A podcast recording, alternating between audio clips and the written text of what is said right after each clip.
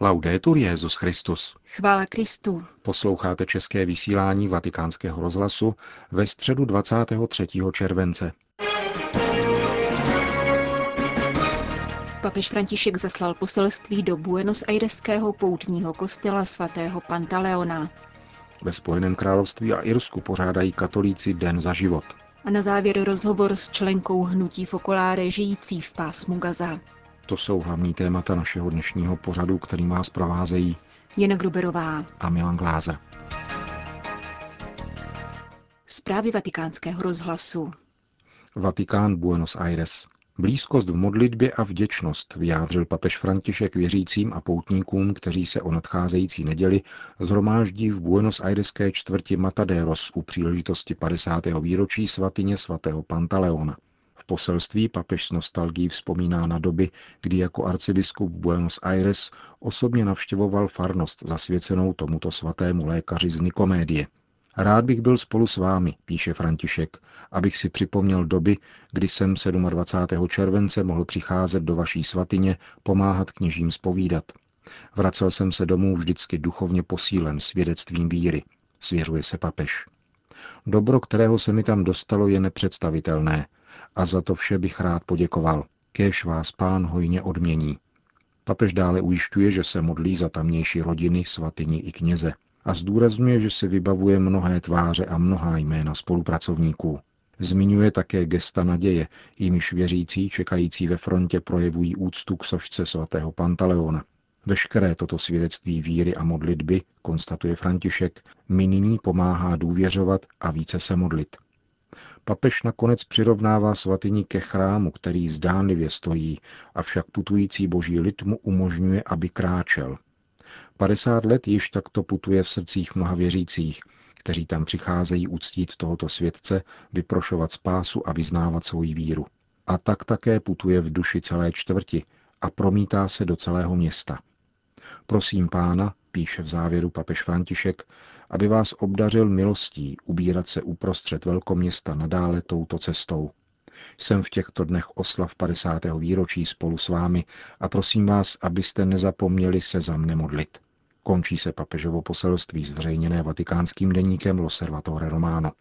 Svatyně svatého Pantaleona je v těchto dnech dějištěm duchovní obnovy, která začala minulý pátek. V neděli 27. července bude chrám otevřen od 5 hodin ráno až do půlnoci a bude zde slouženo celkem 10 mší svatých. Vatikán Velká Británie.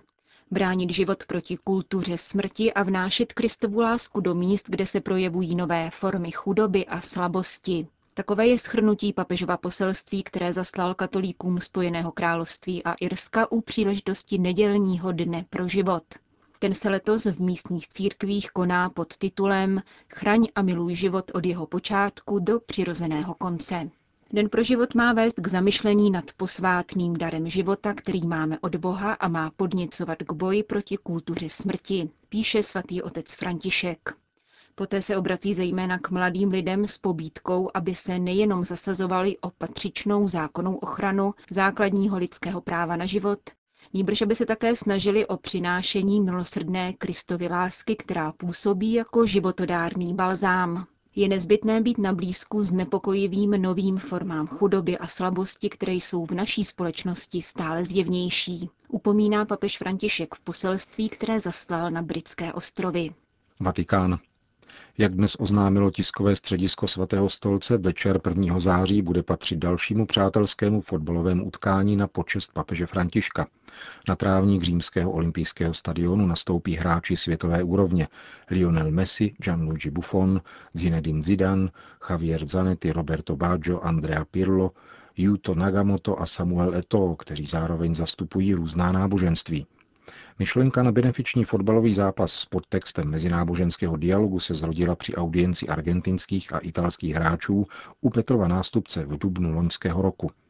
Papež František se tehdy svému krajanovi Javieru Zanettimu svěřil, že by rád uspořádal zápas pro hráče různých vyznání, kteří by tak skrze sportovní sdílení podpořili bratrství mezi náboženstvími. Vstupenky na zářijové utkání budou v prodeji od 25. července. Výtěžek benefičního zápasu si rozdělí síť Scholas Occurrentes, což je sportovně vzdělávací iniciativa papeže Bergolia, a nadace Pupi. Tu před více než deseti lety založil zmíněný argentinský hráč Javier Zanetti se svou manželkou Paulou, aby podpořil adopce na dálku. Avila. Papež František má velice rád svatou Terezii, říká otec Xaverius Canistra. Generální představený busích karmelitánů to řekl v rozhovoru pro španělský deník ABC v souvislosti s nadcházejícím pětistým výročím narození velké španělské mističky. Přípravy oslav probíhají na dvou rovinách. První se týká karmelitánského řádu a spočívá v novém výkladu díla svaté Terezie z Avily. Od poslední generální kapituly v roce 2009 jsme každý rok přečetli jeden z jejich spisů. Návrat k pramenům, k prvotnímu charizmatu byl zajímavou zkušeností a pomohl nám obrodit naši identitu, říká otec Kanistra. Druhá rovina přípravy oslav se týká světa kultury, kde má svatá Terezie významné místo. Jsem překvapen tím, jak velký zájem budí svatá Terezie v lidech, kteří se vzdálili církevnímu nebo řeholnímu životu. Vysvětluje to, proč se nejen ve Španělsku, ale i v jiných zemích chystá množství kulturních akcí. Zdůrazňuje generální představený bosých karmelitánů. Mezi mnoha jinými je to například publikace spisů svaté Terezie z Avely v čínském jazyce. V Číně je totiž o tuto mističku veliký zájem. A nebo kongres, který proběhne v Africe o této španělské světici a roli ženy. Terezie žila v době, kdy žena neměla takovou sociální svobodu, ale přesto dokázala společnost zásadně ovlivnit. Proto také v těch kulturách, kde žena nežije v podmínkách rovnosti, může postava Terezie na sociální rovině značně pomoci. Poselství svaté Terezie i celého tereziánského Karmelu je soustředěno na boží milosedenství. Věřit v Boha a tak získat zdravou sebedůvěru. To je to, domnívá se otec Kanistra, co můžeme dnes světu nabídnout – Mnozí mladí lidé ztratili sebe důvěru a považují se za neschopné velkých věcí. Musíme jim říkat, že dokáží mnohem více, než od nich chce tento svět. V rozhovoru s generálním představeným bosých karmelitánů padla také otázka, zda se papež František, který Terezí z Avily i Karmel dobře zná, chystá navštívit Španělsko. Papež je člověkem, který žije ze dne na den a nežije nějakými dlouhodobými projekty. Každý týden se rozhoduje, co dělat. Proto si myslím, že pokud se nakonec některé z oslav zúčastní, pak se to nedozvíme s nějakým velkým předstihem. Takový je jeho styl, říká otec Xaverius Canistra. Moskva. Patriarchát Ruské pravoslavné církve vydal prohlášení, ve kterém vyzývá účastníky letecké katastrofy nad východní Ukrajinou ze 17. července, aby před Bohem a před lidem sdělili celou pravdu. Konstatoval to tiskový mluvčí moskevského patriarchátu arcikněz Vsjevolod Čaplin, který doslova řekl, že by bylo správné, kdyby velitelé všech raketových systémů, kteří byli na onom území, řekli celou pravdu o tom, co dělali a viděli, a aby to řekli všem, Bohu i lidu. Pokud tito lidé neučinili nic zlého, nemají co skrývat. A pokud spáchali těžký hřích zabití stovek nevinných, je lépe se přiznat, než ponechat na duši tuto obrovskou tíži. Prohlášení přinesla agentura Interfax. Moskevský patriarcha Kiril tři dny po katastrofě při liturgii v kazaňském monastýru 20. července na svátek ikony kazaňské bohorodičky vyzval věřící, aby se úpěnlivě modlili za odvrácení velké války. V katedrále Matky Boží v Kazani se ruský pravoslavný patriarcha modlil za spásu Ruska a vší Rusy, což je pojem zahrnující také Ukrajinu a Bělorusko, a za ukončení interní války na Ukrajině, která je děsivě využívána vnějšími mocnostmi ke zcela jiným cílům, než jsou dnes proklamovány. Sýrie. Františkánský konvent v Jakubí, nedaleko hranic s Tureckem, byl včera zasažen raketou vypálenou z letadla – Budova menších bratří utrpěla značné škody, ale naštěstí nedošlo ke ztrátám na lidských životech. Oznámil to kustod svaté země otec Pierre Batista Pizzabala na internetových stránkách občanského združení Pro Terra Sancta. Zmíněný františkánský konvent je jedním ze čtyř center, které provozuje františkánská kustodie svaté země. V Jakubí poskytuje tamnější konvent přístřeší dvoustům lidem a různými způsoby se stará celkem o čtyři tisíce lidí bez ohledu na jejich náboženské vyznání. Podle poslední zprávy Syrian Network for Human Rights padlo za oběť bojů v Sýrii přes 133 tisíc lidí, z nichž více než 15 tisíc bylo dětí. Od vypuknutí teroristických útoků bylo zraněno 1 milion 200 tisíc lidí, z nichž 45% tvoří děti. Celkem 120 tisíc lidí je v důsledku těchto zranění postiženo na celý život. Svatá země. Vojenský zásah v pásmu Gazy by mohl být považován za vojenský zločin, prohlásila vysoká komisařka OSN pro lidská práva Naví Pilajová při dnešním mimořádném ženevském jednání Rady pro lidská práva. Jeho africká právnička odsoudila ostřelování civilních objektů, včetně nemocnic, a požadovala vyšetření těchto případů, které zjevně porušují mezinárodní humanitární právo. Izraelsko-palestinský konflikt si za 16 dní svého trvání vyžádal přes 670 obětí, z toho 640 byli palestinci a 147 děti. Zcela evidentním porušením práva na život byl zásah sedmi palestinských dětí, které si 16. července hrály na pláži v pásmu Gaza. Zemřeli čtyři z dětí téže rodiny Bakr ve věku 9 až 11 let.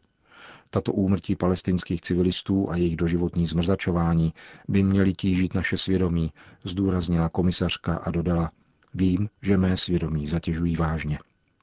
Lidé v pásmu Gazy jsou sklíčení, vypráví pro mikrofony vatikánského rozhlasu mladá žena z hnutí Fokoláre, která si z bezpečnostních důvodů přeje zůstat v anonymitě. Konflikt neustává. Na ulicích vidíme jenom smrt, zkázu a uprchlíky. Nechápeme to, nemůžeme tomu uvěřit. Blízko nás je škola Úřadu Vysokého komisaře OSN pro uprchlíky, kde na 50 metrech čtverečních žije 70 lidí. Další uprchlíci se utábořili venku pod stromy. Jaký pokoj je v této situaci možný? Jak se změnila vaše životní situace od začátku konfliktu? Popravdě řečeno jsme už byli mrtvý národ, takže se touto válkou nic nezměnilo. Jsme bez proudu, bez vody, bez práce. Mladí lidé umírají z psychického hlediska. Když s nimi mluvíte, zdá se, že před vámi stojí 70-letý člověk bez jakýchkoliv životních očekávání a nadějí.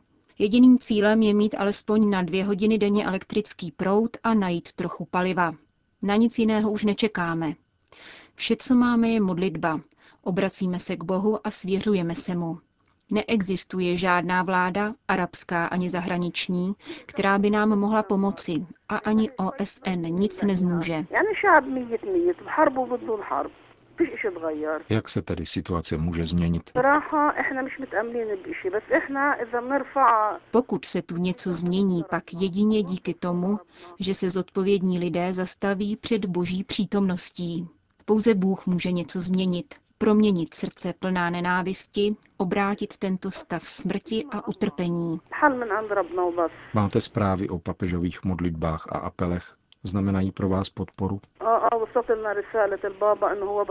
Dostali jsme všechna papežova poselství a výzvy. Víme, že je nám na blízku, že na přímluvu Pany Marie žádá Boha o naši ochranu. Pak jsou tu všechna křesťanská společenství v našem okolí, ze kterých denně telefonují, abychom se necítili osamoceni. A podporují nás modlitbou. To vše pomáhá. Jste členkou katolického hnutí díla Marína, známého také jako hnutí Fokoláre, které naplňuje spiritualitu jednoty, uskutečňované vzájemnou evangelní láskou. Jak to nyní uvádíte do praxe? Každý den ráno a večer se snažím udržovat kontakty s rodinou a přáteli, dozvědět se, jak se jim daří. Mnozí z nich už nemají domovy, protože byly vybombardované. Také u nás doma jsme přijali dvě rodiny uprchlíků. Právě včera jsem s nimi mluvila a prosila je, aby už nemysleli na svůj dům, na materiální věci. Důležité je, že jsme živí a můžeme být spolu. A pak každý den chválím Boha za milost nového dne. Už to je hodně. Ještě žijeme a můžeme se dát do práce. Chtěla byste něco vzkázat prostřednictvím našeho rozhlasu? Chtěla bych se jménem svého lidu obrátit k celému světu a prosit, aby se vrátil k Bohu a aby si pamatoval, že tady v Gaze jsou muslimové a křesťané jedna rodina a jeden národ. Jediný život vystavený témuž utrpení. Říká obyvatelka pásma Gaza a členka hnutí Fokoláre.